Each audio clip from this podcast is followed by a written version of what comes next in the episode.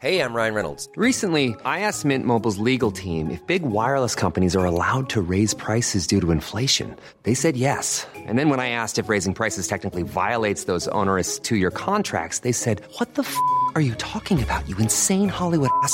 F- So to recap, we're cutting the price of Mint Unlimited from $30 a month to just $15 a month. Give it a try at mintmobile.com slash switch. $45 upfront for three months plus taxes and fees. Promo rate for new customers for limited time. Unlimited more than 40 gigabytes per month. Slows. Full terms at mintmobile.com. This is Paige, the co-host of Giggly Squad, and I want to tell you about a company that I've been loving, Olive and June. Olive and June gives you everything that you need for a salon quality manicure in one box. And if you break it down, it really comes out to $2 a manicure, which is absolutely insane. It's also so easy to get salon worthy nails at home with Olive and June. The difference between how your nails used to look when you did them yourself and now with the Mani system is a complete game changer. The best thing about Olive and June too is it's a quick dry. Dries in about 1 minute, lasts for 5 days and full coverage in up to 1 to 2 coats. Visit oliveandjune.com slash perfectmani20 for 20% off your first system. That's oliveandjune.com slash perfectmani20 for 20% off your first system.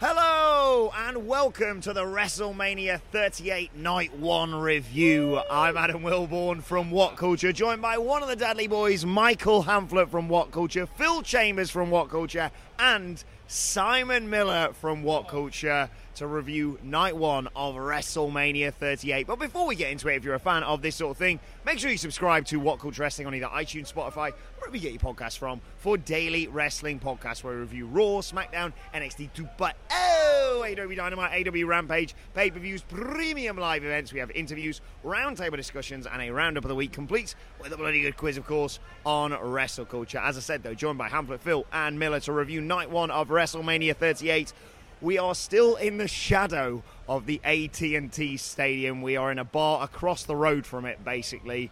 Uh, WrestleMania 38 Night 1 has just finished, Hamflett. Uh, your take on the whole night before we dive into all the matches? We're in the shadow of the stadium, Wilbourn, and we're in the shadow of history. It has been 19 long years. The listeners don't need me to tell them. You guys around this table don't need me to tell them. It's been 19 long years since Simon Miller has been in a What Culture Wrestling podcast. and I'm absolutely thrilled to be part of that podcast. But also, he shares that honour with Steve Austin, who returned at the ring tonight. Who The, uh, the What Culture Wrestling podcast. The side, if only, the side of history that we are on tonight is something quite special that I don't think I'll forget for a very long time. We arrived in Dallas, Texas, hoping to pop at the smashing of the glass. Instead, it was the ringing of a bell that I think we might all remember. WWE, for once, didn't take the piss. They built a card that was far from perfect to begin with, but understood that it could graduate in quality, in drama, in stakes as it went along, and they presented that card. I sound shocked saying it, I know, but I can't believe they did it. I'm not sure that WrestleMania Night 1 will go down as the greatest WrestleMania of all time, but it was remarkable and special and historic, and they don't do that very often, and they did it tonight. Yeah, I think it's fair to say it far exceeded expectations. I think you know, me, you, and, and Sidgwick in the in the build to this have said, "Ugh, there's some potential for some great stuff in there. You got Roman and Brock obviously tomorrow night. You had Charlotte and Ronda. You had Becky and Bianca, and you had the potential for Stone Cold. You had the potential for Cody Rhodes. But aside from that, and and the other two, those two there weren't guaranteed. We were all looking at it. I think it's fair to say that we were thinking, ugh, this could be you know arguably the worst two night WrestleMania with fans in attendance because it felt like they'd sort of half assed it, and yet they've just been sort of saving everything for the last minute. Let's dive straight into the card, Phil. Apologies, this is a bit of a hospital pass for you because we have to start at the beginning of the card. In fact, you know what? I'll cover off first of all the fact that we're not going to be talking about the New Day versus Sheamus and Ridge Bloody Holland because uh, that was cut. Um, we are hoping that that will be added either tomorrow night, uh, either just to the to the main card or the kickoff because we love the New Day, and Sheamus and Ridge Holland and Butch, of course, despite his name, deserves uh, a spot on that card. And, you know, we, we, we know about timing issues, but we also sat there in the stadium for an hour during the kickoff where nothing happened. There was a very enjoyable DJ, but no wrestling happened. But yeah, Phil, let's dive into straight into the first match. The Usos versus Shinsuke Nakamura and Rick Boogs um, because this is tinged with, with a great deal of sadness. Of course, it was the, the SmackDown Tag Team titles. There was a, a great deal of anticipation in the air. And then, unfortunately, it all fell to pieces because of Rick Boogs' injury. The Usos retaining, they hit the uh, 1D to get the victory, but it was uh, completely overshadowed by uh, Boogs' injury, and we wish him well in his recovery. It's a sad one, this one, because we're like in the What Culture office, especially, we have been massive fans of Rick Boogs since the moment he appeared at that NXT show, and it wasn't even like televised or anything. We just saw the videos come out, and he came out to his music and just rocked out for a bit and then disappeared. And we've been a fan of him ever since, and he followed us all, and it's really, really nice. Um, and it's like his first big WrestleMania moment, and like it was almost the first move he really did. He came up, and obviously he does all those moves where he just lifts people up and down all the time. Uh, and he did a move where he lifted one of the Usos and he like went down to his knee and he lifted them back up again and did it. But then when he went to do something else along those lines, his knee just completely buckled out from underneath him. Uh, he immediately went down to hold it and rolled out to the outside, and then the referee threw up the X sign.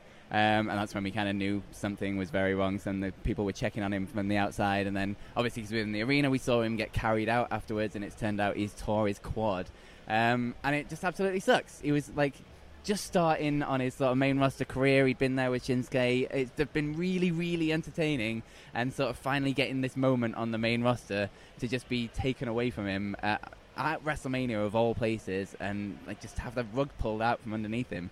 Um, so it's really, really sad for Boogs. I really hope he gets well soon and he isn't out for too long. And they blatantly called an audible with the ending to this match as well. Like um, as soon as it happened, the match ended very quickly afterwards. Shinsuke and Jimmy Uso and the Usos covered as much as they possibly could, and I think they covered it quite well, to be honest with you, um, in recalling the finish. Um, but yeah, it's just it's just a really sad start to the show. I'm not going to go Simon Miller next, purely because uh, I'm going to wait around for the mid-roll ad to kick in, but also because I genuinely want to know your thoughts, Miller, on uh, on Logan Paul's performance. So I'm going to I'm going to come to you for that match. So instead, I'm going to come to you, Hamlet, for Drew McIntyre versus Happy Corbin. A tease of something that we, we speculated on. There was some miscommunication early on with Madcap Moss. He jumped up on the apron. He was singing the praises of his boy, um, but Corbin didn't want anything to do with it. Nothing more on that for now you know, potentially going forward, especially with the uh, the spectre, let's say, of the uh, Andre the Giant Memorial Trophy hanging over all this, as was advertised on the uh, I think the kickoff show, or the Andre the Giant, you know, whatever you want to call it. Um, the first ever kick out from the end of days by Drew McIntyre against Happy Corbin. He hit the Claymore for the win, and then he got his sword out and sliced up the ropes, which caused all manner of problems. But what did you make of this feud that has been going on for, for quite some time, it's fair to say? Yeah, this match was what it was, and unfortunately, what it was was the culmination of a story that WWE had allowed to run out of juice a long time ago. We'd witnessed this story pivot into being more about Baron Corbin's gradual split with Madcap Moss than it was a grand payoff between um, Happy Corbin and Drew McIntyre. And unfortunately, the match remained a backdrop to that until they had to get to a finishing segment that was extremely sacrificial. This was, like, not to be cruel, agented as a WWE TV match. Um, Happy Corbin plays his role with remarkable aplomb, and Drew McIntyre was a game show host during a pandemic. So I think it's fair to say that they probably deserved a little bit more than what they were given here. Um, Madcap Moss was great on the outside. The man's got springs in the heels of his boots, and I love to watch him live because I get to see him whisk around the ring and just really get into character and do this. A great bumper, yet again, taking that uh, overhead belly to belly suplex off Drew because he is apparently completely fearless and has already forgotten what happened at Elimination Chamber. But um, yeah, it was it was odd. I, I do see why if you're going to give something away like that kick out, you do it at WrestleMania. This is the old. This is what all the veterans would say, right? If you're going to do it, you save it for the big stage. You save it for the big night. Don't do it when they're going to forget about it. I'm not suggesting people are going to forget about this today, but I'm slightly worried they might forget about it tomorrow. Um, the second match on a WrestleMania card, a match that didn't feature too many like breakout moments, something that look, we've left the building, we've come to record this podcast, we've, we've spoke to a few people on the way, and in that time, has this match yet come up in your conversations? You know, I'm getting shaking heads here.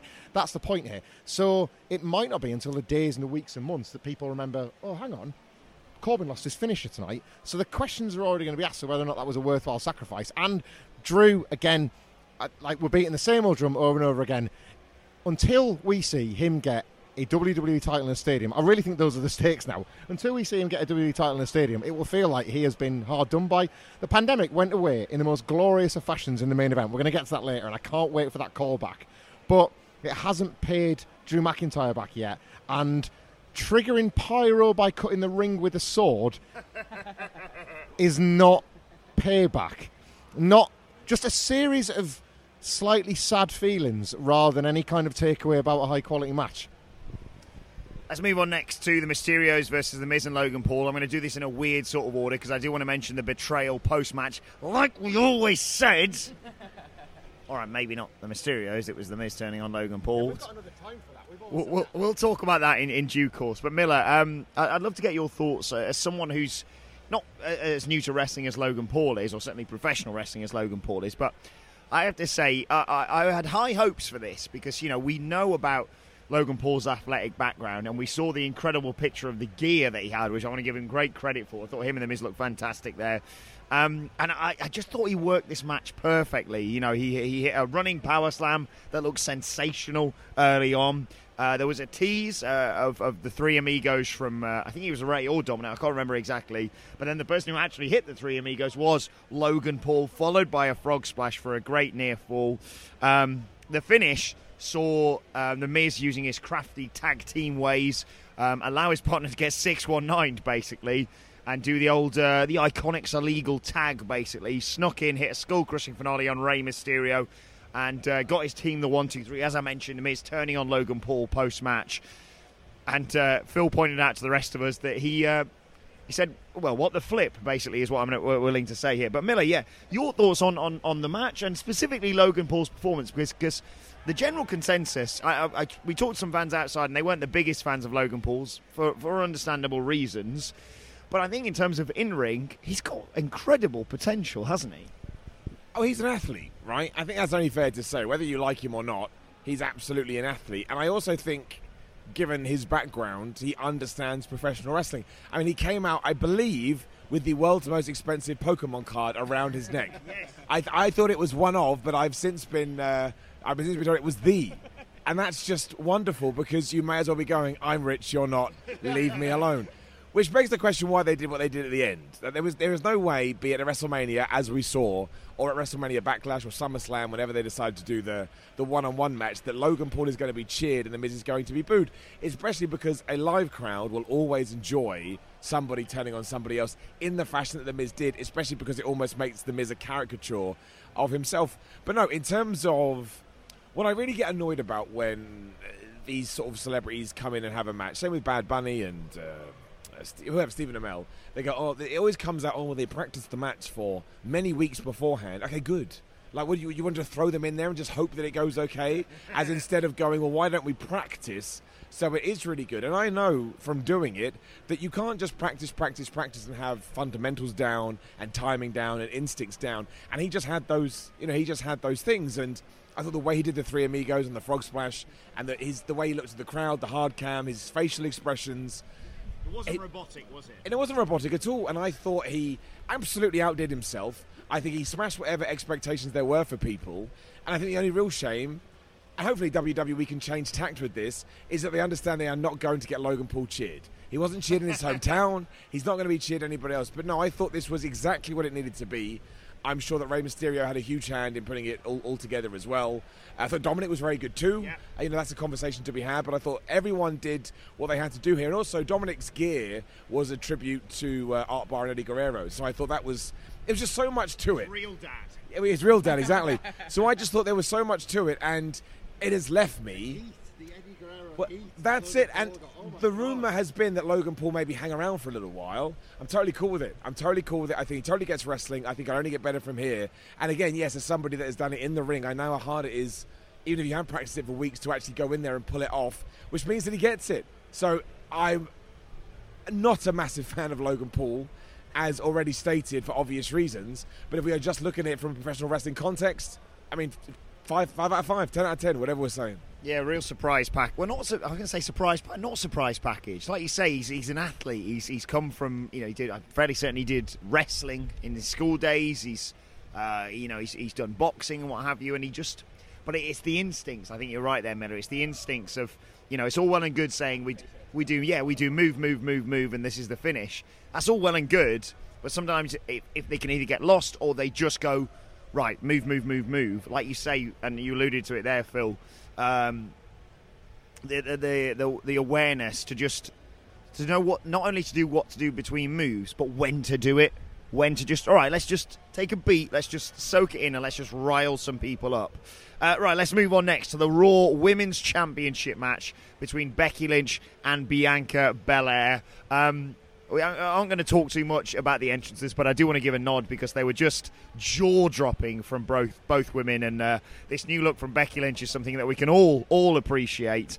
Um, and I, I, I, am going to wind some people up here, Hamflett, because I'm going to say this is an example of let it play out with WWE.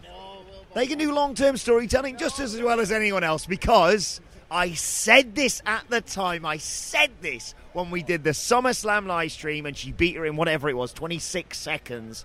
I said they are going somewhere with this. And yes, I will admit, they went around the houses and they did it far too many times that what should have happened probably is the SummerSlam match, Becky Lynch avoiding Bianca Belair at every possible opportunity, and then you get to WrestleMania. But because they have 20 bloody pay per views or big shows that they want to do, they've run this match back like four times already. Having said that, despite everything, when Becky Lynch hit that manhandle slam after like 25 seconds in this match, we all went, I mean, they could, couldn't they? They could just they could just do the whole uh, Bianca Belair's off the handshake. She's been chinned by Becky Lynch. Manhandle slam, one, two, three.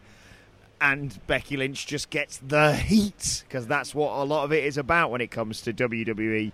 In reality, what we got was an early contender for match of the night had not what well not, not what came after it happened because they work so well together. Obviously, they they it's understandable they're great wrestlers, but they also have spent a lot of time in the ring together in uh, in recent months. Of course, I, I want to mention this. I re- I mentioned this on what went down. I've written a note throughout the uh, throughout the show of, of I've written some notes about about what happened. And a lot of them I can go, okay, then this match, and then this move happened, and then this move happened, and then this. I've got a note here that just reads Bianca Belair is crazy strong. And I don't know what that refers to. So I'm just going to generically mention that, yeah, Bianca Belair is freakishly strong. We should already know that from WrestleMania last year, but it was uh, showcased once again here. Uh, there was a bit where they even teased a, a count out on the steps, Phil, with a with a manhandle slam on the uh, uh, uh, on the steps as a result of that. Um, but in the end, Bianca Belair emerged victorious to a huge bab. Uh, she flipped out the manhandle slam as uh, Bian- uh, as Becky Lynch went for it once again. She got the KOD. She got the one, two, three. She got the Raw Women's Championship back. And as I mentioned, Phil, this was uh, yeah an early contender for for match of the night. They work so well together. Life is full of what ifs. Some awesome, like what if AI could fold your laundry, and some well less awesome, like what if you have unexpected medical costs. United Healthcare can help get you covered with Health Protector Guard fixed indemnity insurance plans. They supplement your primary plan to help you manage out of pocket costs. No deductibles, no enrollment periods, and especially no more what ifs. Visit uh1.com to find the Health Protector Guard plan for you. There's never been a faster or easier way to start your weight loss journey than with PlushCare. PlushCare accepts most insurance plans and gives you online access to board-certified physicians who can prescribe FDA-approved weight loss medications like Wegovy and Zepbound for those who qualify. Take charge of your health and speak with a board-certified physician about a weight loss plan that's right for you. Get started today at plushcare.com slash weight loss. That's plushcare.com slash weight loss. plushcare.com slash weight loss. Mom deserves the best, and there's no better place to shop for Mother's Day than Whole Foods Market. They're your destination for unbeatable savings, from premium gifts to show-stopping flowers and irresistible desserts. Start by saving 33% with Prime on all body care and candles. Then get a 15-stem bunch of tulips for just $9.99 each with Prime. Round out Mom's menu with festive rosé, irresistible berry chantilly cake, and more special treats. Come celebrate Mother's Day at Whole Foods Market. Right, before I actually get your thoughts on the match, Phil, eagle eared listeners will have realised this sounds rather different to a few minutes ago, and that is because We're in an entirely different location for an entirely different reason. On an Uh, entirely different day. Indeed. Uh, some technical issues and some things that really require an entire episode of Wrestle Culture to explain. Um, another thing, no Simon Miller. That possibly will be mentioned also on Wrestle Culture on Friday as to why Yeah. he has disappeared. He's currently off doing something rather exciting, but also rather secretive, I think it's fair to say. I like this. It's almost like we planned all these teasers to get you to listen to Wrestle Culture. Yeah. But really, it just all completely happened by accident. And we've got past the mid roll now, so it doesn't really matter what we say. But yes, um, we were talking a few hours ago uh, about, about Becky Lynch and Bianca Belair, uh, and I said to you, they work so well together, Phil. Yeah, absolutely. It was really, really good. Um, entrances were fantastic for this one. Becky Lynch got came out with like all the smoke, and she looked absolutely amazing with a new haircut and insane gear. Uh, Bianca Belair came out and had the whole marching band thing. It was really, really good, and they started it really hot. Like they went straight into the big hitters, like a manhandle slam.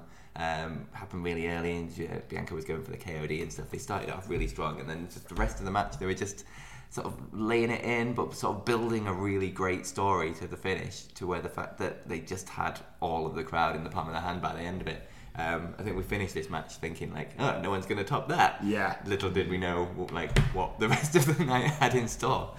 Yeah, what a fight this was. It wasn't the execution wasn't perfect at points, Yeah. but if anything, that served to remind you that no matter how big the well, literally how big the stage was and how big they consider WrestleMania to be, this is still a star-driven industry, and I hate that they won't go back to that because when matches feature stars, you feel it and it feels different, you know. Poor Bianca took a bit of a shiner off what we assume was that like flailing leg molly girl from Becky, and it wasn't the only time where there was something a bit of hesitation or a bit clunky or whatever. Who cares? Mm, because everything, as Phil points out towards the end, once the drama started ratcheting up and the various near falls and things like that, people were invested in the stakes. They were interested in the like career trajectories of these women within the confines of the story. It was how you're supposed to feel about a wrestling match, you know. And I'm hoping, obviously, you know, you never quite know how it comes across on television. I'm hoping the noise that came that, that like came in the building and that came in waves as it did. I hmm. hope that came across on television because they really, they literally fought for it over the hmm. course of the night. And it was at this point, Phil mentioning there that well, nothing's going to follow this. That I think, like I think I leant over to you and actually said this, Phil. Like, uh, Yeah. it was occurring to me based on what was left at this point, and the, and the fact that WrestleMania had started, Rick Boogs' injury aside, had started on a little bit of a flat note. That for the first time in like years, decades maybe, certainly as long as I can remember, WWE appeared to be structuring a WrestleMania in much the same way New Japan would structure their cards. Yes. You put the you, the matches should go from least important to most important, regardless of the quality, because wrestlers fight all the time to get that spot on the card. If this was an emulation of a sport, it's where boxers don't worry about the quality of the fight; they're just going to be mm-hmm. the biggest star and knock the guy out as quick as possible. And this card appeared to be doing the same thing. They just knocked out a real little gem of a WrestleMania match, and then you were looking down what was left, and you're thinking. Well, that's really big, and that's really big, and that's really big, and there was nothing bar one exception, which of course ended up being cut anyway. the um, the tag team match with the New Day and Sheamus and the lads that felt like it could be the buffer or the filler. Yeah. It turns out there wasn't one. They relied on their stars and their big fights to do the selling, to keep the atmosphere up, rather than giving people a time for the toilet or for snacks or anything like that. Um, even at the start of the night, I think Becky and Bianca was one of the favourites to go on first. Yeah. With this belief that, a bit like the Elimination Chambers, let's say, Yeah. the two women's title matches must be kept as far apart as possible. Turns out, fans will just come if you give them something to come for. and this is what you got over and over again. That wasn't a um, NXT 2.0 type of cop. I'm just referring to fans' emotions. Every single match after this, let people calm down at the start of the match so they could arrive yet again at the finish as excited as they were the last time around. That's what stars do. Well, the next match, let us calm down for the length of Seth Rollins' entrance. and we'd all talked about could this, could it, will they, won't, won't they? What happens if he pops up in Ring of Honor, for example, or whatever? But Michael Hamflett, adrenaline in my soul. Holy f- it's Cody Rhodes. Um, I, I'll be honest, I, I said this on uh, What Went Down. I didn't really make any notes for the first time. I thought I might pass out after me and Phil screamed our lungs out when the uh, well the voice of Cody Rhodes Yeah. rang out around the AT and T Stadium. Um, and I, I- I want to point out something that we didn't hear in the stadium, but Seth Rollins has Welcome to the back. Welcome back to the big leagues, bitch. Oh. Line. He can't help himself, can he? No, there was uh, an inside-out vertical suplex quite early on that was just terrifying. Of like, don't break your new toy. Uh, we got a buckle bomb on the outside. Uh, there was kickouts from from just about everything. There was curb stomps, dodge, left, right, and centre. A sort of weird reverse superplex thing that I'm sure you'll get into. The Cody cutter got kicked out of. The pedigree got kicked out of, uh, and then a triple Cross Rhodes with a sprinkle and a dusty in there as well. Got a returning Cody Rhodes the victory. And you and I were, were talking as we were walking out of AT&T Stadium about how weirdly WWE being as terrible as it is sometimes really helps matches like this because if you watched Cody Rhodes return, let's say, to AEW, you'd think, well, they're not going to beat him on his first night. But with WWE, you think, well, they might. yeah, you are as trained to a company that you pay money towards trolling you as you are being pleased by them. It is the strangest consumer engagement, and we kind of like linger on that fact all the time. Like, but this was a, a case of WWE actually giving people what they wanted and getting the spoils of praise and credit and all that plaudits as a result. You know, and so they should. This was a, a truly fantastic pre- end-to-end presentation of the joint biggest story of WrestleMania Night One, and an even bigger story than Steve Austin himself when they built it. You know, like the very the very fact that this was could happen became the talking point ahead of WrestleMania. Even if kind of Austin grabbed that back a little bit on the night itself. Um, it really a match I didn't give enough credit to on the night as it was happening. I was being my usual snarky dickheaded self on Twitter. Cody and Seth, it was very good. It was very well executed, but already, like I was a little bit worried at the beginning that it was having that WWE anti magic wand effect, and Cody and Seth had wrestled for three minutes. Like, oh god, he's back, and like I was expecting this to happen on SmackDown in the mid card in three months, not like after three or four minutes.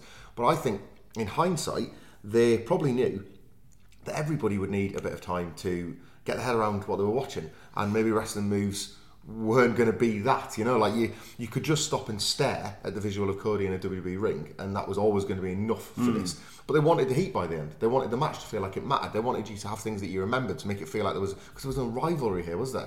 But they wanted you to make you feel that by the end they'd wrestled enough and it had been gradual and it had, that like they had to create the tension, the physical tension between the two, and they did masterfully. Like by the end of this, they were conducting the crowd as the two generals they believe themselves to be. Look, a variety interview dropped seconds after Cody's entrance hit, um, and he declared himself to Nick Khan, Vince McMahon, and Bruce Pritchard apparently as the greatest wrestler in the world. That was his sales pitch to them, and he wanted to show people. And I think this was, as far as Cody goes, especially in WWE, like a pretty he gave a pretty strong account of himself by the end. This was this was really hard fought and it was you know really physical towards the end. But the delicacy with which they use the tease of the pedigree and as you say the tease of like hovering WWE fan anxiety that they create through like 364 days of oh he stole one surprise roll-ups the nah you don't get you one tonight all that sort of stuff. We'd been at NXT earlier that day. They'd done it that day. Like you like Bron Breakker? Not today. Well when then? You know like so that this this is kind of all they know. Um, and yeah like the subversion of that expectation was lovely. Uh, presentation on a stage that big is everything and the American Nightmare branding the music the the Cody elevator which we from our vantage point were fortunate Yeah. enough to see a minute or so before which which is ideal because what you want is the magic of the surprise but then the feeling the minute before that oh my god it's actually happening. Yeah. so I felt like we were in a really privileged position to spot that. Presentation was sublime. Anyone that it was that we spoke about in the weeks before that got in Vince McMahon's ear and said you realise the money you've spent is actually on all of that as much as it is getting Dusty's kid back. It, has, mm. to, it has to be that as much as anything else. And just finally because I'm sorry I've waffled and my thoughts have gone everywhere on this one this is what a competitive wrestling arena is supposed to be. Two companies that allow for jumps like this. AEW has had loads of these because AEW looks like a cool place to work and a load of wrestlers want to go there. And Keith Lee comes out as Keith Lee. Uncomplicated, but he gets to be awesome Keith Lee. Adam Cole comes out and says Adam Cole baby on his first night with a t-shirt that looks just similar enough to NXT's that you feel like the guy has just leapt off one show to the other. Jeff Hardy comes back with his music. With his music, all that Dancing sort of whilst stuff. his brother's getting attacked. Yeah. The whole point of an industry with more competitive fire, with more places to work, with more creative outlets, is for moments like this. And WWE need to watch this back, and need to like feel all the various reverberations of the weeks to come, and realise if they can make themselves an attractive place to work again, more of this will happen. Hmm. The Young Bucks own being the elite or whatever it is, they they own enough of the licensing of themselves that they could do this too. Yeah. And maybe, just maybe, like for WWE especially, Cody will have been on the phone and said, "Man, did you see that? That's everything. That's everything it looked, and I feel it. This is real." And he opens a, his own forbidden door. The AEW talent that might be disaffected think, "I want a piece of that." It's down to WWE to sell themselves as an actual viable business alternative again because we're in that space now. And most importantly, Phil, the WCPW counter goes up. yeah, absolutely. Up to two on that show. um, but yeah, I absolutely loved every minute of this. Like you say, from the very get go, when Seth came out and did his entrance, and then everything went dark, and he just left it and left it. And like we were saying to each other in the crowd, like, what happens now? Does like Vince come out and does he uh, introduce him or anything? But Right I'm way so did it, happy yeah. they didn't do anything. They didn't complicate it. They just left it a while for the crowd's anticipation to build up, and then when that music hit, the whole place went absolutely nuts. And it's genuinely like a moment that will like stick with us for absolutely forever. Insane. I'm just reliving it then. Sorry, I apologise there. I don't know. We obviously we're not privy to the commentary. That was a WrestleMania moment. Yeah. that will like that will be lived through in the years Yeah. to come. Like we said when we were in the crowd as well, like this is six years of his life or whatever it is that he's built to that specific moment. He's gone off, he's done all of these other things, and the sort of culmination of all of that is that insane, incredible reaction that he got during 75 in front of 75,000 people. See, see Penny tweets. that I'm just going to copy here. They say, "There you go. If you're a WWE mid carder, that's all you have to do." um, right. Let's talk Charlotte Flair versus Ronda Rousey for the SmackDown Women's Championship because I think the conclusion to this was very controversial. But I'm going to go to bat for WWE here. Um, early on, it was. I saw people say this is bowling shoe ugly, and I was like, yeah, I think it's meant to be. They just battered each other, Yeah. uh, and just hit each other with just really stiff-looking shots. Basically, uh, there was a judo throw off the top rope from uh, from Ronda Rousey. Uh, there was a Piper's pit that Charlotte then escaped the armbar afterwards.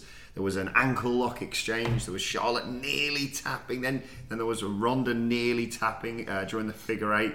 And then, well, we technically got two victories for Ronda Rousey. She uh, she pinned her with the Piper's Pit, but then Lil Nate, controversial choice for referee, uh, waved it off because he didn't realise that Charlotte's foot was on the ropes. Uh, and off the back of that, a natural selection had us all biting on another near fall. And then she goes to the figure eight, Charlotte Flair. Ronda kicks her out of it, kicks her beautifully. Nice transition as well. This everyone in the right position into a spear on Lil Nate. Uh, we get the visual submission by Charlotte Flair. Ronda Rousey thinks she's got it won. She goes to get the referee up, turns around in just to, into just. I think if you'd have told me beforehand, Charlotte's going to win this with a big boot, I'd have said, well, why not, you know, a figure eight, or maybe not a figure eight, but why, why not like a natural selection? But the force she put into like, well, this is the end of the match. You can't do anything after this. She just nailed her in the face with it. She gets the one, two, three. She retains the SmackDown Women's, Women's Championship, which was a surprise. But Phil, I talked about this with you afterwards. There's not many times that I go, okay, I'll allow you dragging out WrestleMania Backlash, but this is the perfect scenario for me. Yeah, absolutely. They built all of it to lead into a follow-up match, and it's like even like when you go down to the finish, like you, like you say, no one ever expected this match to end with a big boot, but the way Ronda sold it, like she, I mean. Charlotte laid it in. I don't think it took a lot of selling, um, but she sold it like she'd been absolutely knocked out. She did nothing throughout the entire pin. But then once Charlotte had got up and celebrated, like you could see Ronda kind of come to almost, and then sort of sit up and go like, "What the hell just happened?" Um, And I think she mouthed you tapped out as well, yeah, which yeah, is perfect. Yeah. Um, so they played off that really, really well. Uh, and like yeah, like they say, they just kicked the absolute crap out of each other. I really, really loved it. I turned to Hamflett at one point during the match and I was like, "This is just a scrap." And it's Mm. like some of the like transitions between some of the submission moves and things. Like it wasn't slick, like beautiful amateur wrestling. It was just people scrapping, desperately trying to get the other one, and it worked really, really well and sort of stood out from absolutely everything Mm. else on the card. Um, but I don't know if we should probably talk about the rumours about Ronda Rousey surrounding this. Yeah, speculation as we've woken up today from Ronda about, well, from people and then Ronda responding to it, I should say, about her being furious and potentially storming out for not main eventing this show. I don't think there's really any justification in her argument, if I'm perfectly honest, if that's the case. But she seems to have uh, quashed those rumours. Uh, what did you make of the, the match, uh, Hamflett? I didn't love it when it started, but I adored it how it like by the end, and I think that's maybe like speaks to you guys saying that they've done a good job to effectively get you on the hook for a rematch. I think it's a it's a gamble to like put your first, not your first pin on Ronda Rousey, but like there was a certain contentiousness to the Becky Lynch Mm. one that they could have theoretically had her win a title and protect again for another 12 months. You Yeah. could have had a Mm. that you could have uh, had her go into WrestleMania next year with one loss to her name and it being against Becky Lynch. This will probably begin the the normalisation of Ronda Rousey's win loss record, but it's a pretty cool way to do it. I think I agree with you. I felt at the end of this like I wanted the rematch, so it was effective in that regard. I was watching in this match to see if like Ronda was continuing to find the old magic, and I remain convinced she is. I started to feel it uh, in Elimination Chamber with the, the judo gi, and there was little bits just where I was seeing how she was. Like the facials were coming back, that confidence, that assuredness for somebody that hasn't done that much of this. Yeah. To have that freakish assuredness and confidence is really quite remarkable. And I saw it here. Um, yeah, the transitions, when they weren't slick, they were brutal in a realistic way. So when she wasn't like floating over or holding an arm or holding a leg, when it when it got sort of oh, ugly, it wasn't in a janky pro wrestling way. It was in a way where it was a struggle. And that's perfect. You know, that's absolutely perfect. They're getting more tired, so they're more likely to make mistakes. But equally, they've kind of got to defend because they're Mm. fighting for their lives at this point. I completely bought into that. Um, I feel Rousey has to win at WrestleMania Backlash. I don't think this is the sort of situation where you, um, and I appreciate, you know, if she's in for the long haul, you've got pay per views forever, haven't you? There's, there's one a month. But I feel like you can't take the piss. This is on a night where so much other good stuff went down, and not every babyface can win all the time, every time at a WrestleMania. Um, it almost feels right to give Rousey her moment and her night. Like they absolutely main event WrestleMania Backlash. Mhm. There can be no contentiousness now if there was indeed any backstage contentiousness at WrestleMania. Well, at least night one of WrestleMania. Back. well, indeed, yeah. Um, so yeah, like I, I think they've. This isn't so much them getting away with dragging out the rematch. This is them finding a pretty good justification. Good story, yeah. Good justification for it. And Ronda, re- when Ronda does reclaim, another reaction for her in Dallas appears to have been mixed over the weekend. But I think when she does reclaim, they've also done enough good work in this program to have her reclaim as an out and out babyface. There won't be those shades of grey with that response, Mm. and I think that's pretty cool too. That's an, that's probably an achievement based on where we're at the Royal Rumble. Next, never has something personified. Well, looks like we've had enough talk. It's time for the main event. Because we had the KO show with Stone Cold Steve Austin, and I don't think it's hyperbolic to say everyone's dreams came true. we got the usual uh, KO intro and, and, and Kevin Owens riling up the fans and uh, uh, basically saying that he's he- what he's everything he's done to, to, to slag off Stone Cold. He's not the guy that he was, and, and he'll bring him out when he's ready to bring him out. And of course, Stone Cold waits for no man. The glass shatters. The the roof comes off the AT and T, as you'll have seen either watching or or maybe on videos on, on social media. Because I mean, I don't even know. You know, when I used to film gigs, and you're like, why have you done that? Yeah. I can't even really hear what's going on. It's just noise. It's Yeah. so loud. That's what it felt like uh, in the place. Stone Cold comes out, and another one where we were very lucky to be sitting where we were because we spotted the ATV. So when he doubled back as part of his entrance and then came down the ramp, it was just uh, just a wonderful execution. In terms of back and forth, I didn't write down a great deal of what was said. I've just written. Uh, he told Kevin Owens he looked like a jackass, called him a stupid son of a bitch. Uh, Owens sh- shot on hats, boots, and just going to Mexico because it's right there, which I thought was a great line. Um, 75,000 people called Kevin Owens an asshole. And then Owens reveals he's tricked Stone Cold. He wants a fight. He doesn't want any fight. He wants a no holds barred fight. And we all look at each other and go, oh my God, they're going to do it. And they call for a referee to come out. And I think you were right in saying, again, this is something else we talked about. Until the bell rang, there's still the possibility that Owens rolls out and goes, eh, not today, or, you know, cheap shots him, or whatever it may be. But no, they clear the clear the ring out. They kick what's left of the KO show and the chairs out of there. The referee comes down. He rings the bell, and I think my only not concern, but the only thing I didn't want to happen was just stunner one two three for Stone Cold because we didn't know what he could do at that mm. point. You know, we were hoping. We've said he was in incredible shape compared to you know how we'd seen him, and, and the fact it's 19 years on. To be to be fair to him, he's what 50 something now. Yeah, did, did I see 57? I'm going to check that one. Jeez. Um, and yet, no, they go up to each other and they punch each other, and it's like, oh my god, I'm getting to see Stone Cold Yeah. wrestle. This is bucket list stuff. Um, and I, I will hold my hands up as well, and I'm sure Hamflett will be with me on this. There was a split second where it started, and you're like, "Oh my god, I'm getting to see Stone Cold wrestle," and then he gets uh, Kevin Owens in the corner, and he has a beer, and he stomps on him, and you go, "Okay, but but is this it? You know, is this maybe he's gassed? Yeah. maybe you know that he just can't go the way that he can." Then they fight around ringside. He gets posted, and he gets uh, he gets suplexed on concrete. On concrete. On concrete.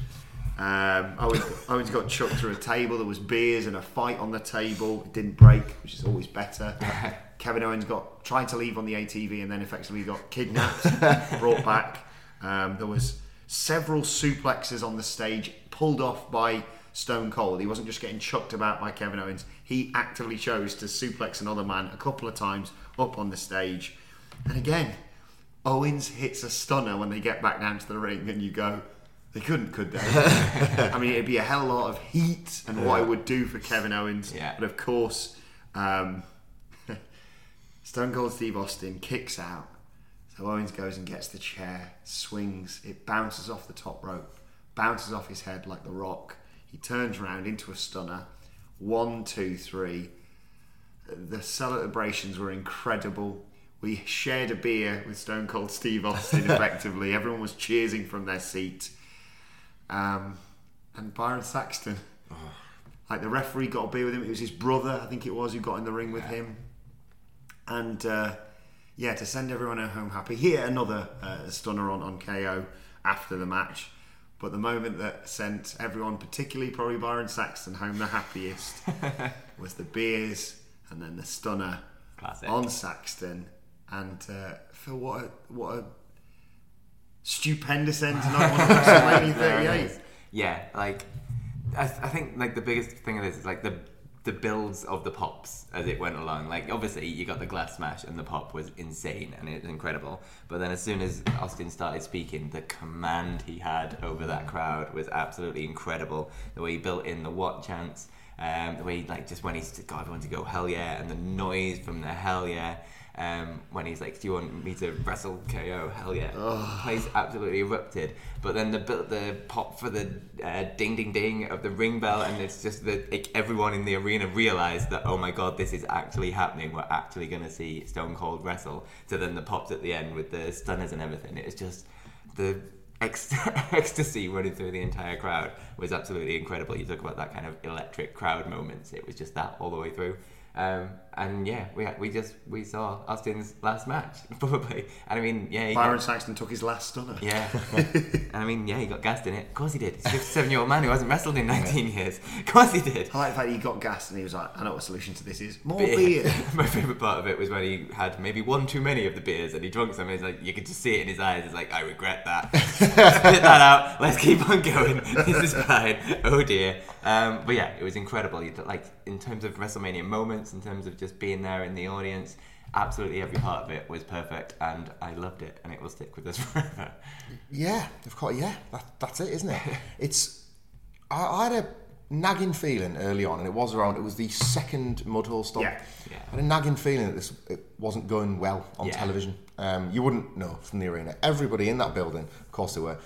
Were living and dying by everything that Steve Austin was doing, or indeed everything that was happening to Yeah. Steve Austin. I was too. Like, there, I don't think there was a single person in that. Like, the measure of um, his success is that this probably would have happened at any WrestleMania. But turns out, like the kind of rubbish build about like browbeating Texas Yeah.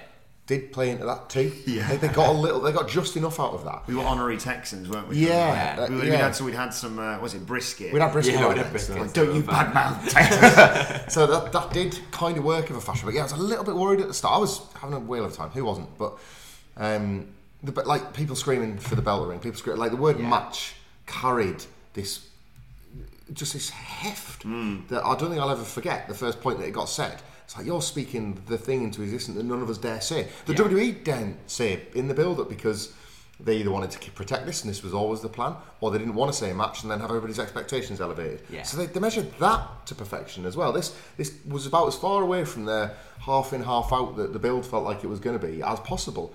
They gave you the thing they promoted, and then they gave you the thing that you everybody wanted, but nobody dared to dream because they hadn't promoted it in the mm-hmm. first place. Mm-hmm. Yeah. Really incredible execution of how the, of the idea.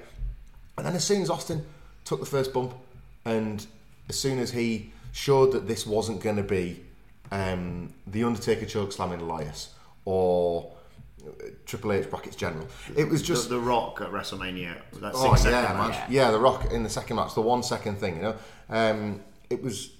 You realise not only is this a match, not only is he's got his wrist tapes and his boots on and his knee braces, and this is actually happening, but he's gonna, you know, he's gonna take eat some of his own here, and that probably was to his betterment. I was uh, had a couple of messages back and forth with Adam Nicholas today, and he made the great point that it was probably like he, f- he probably needed that.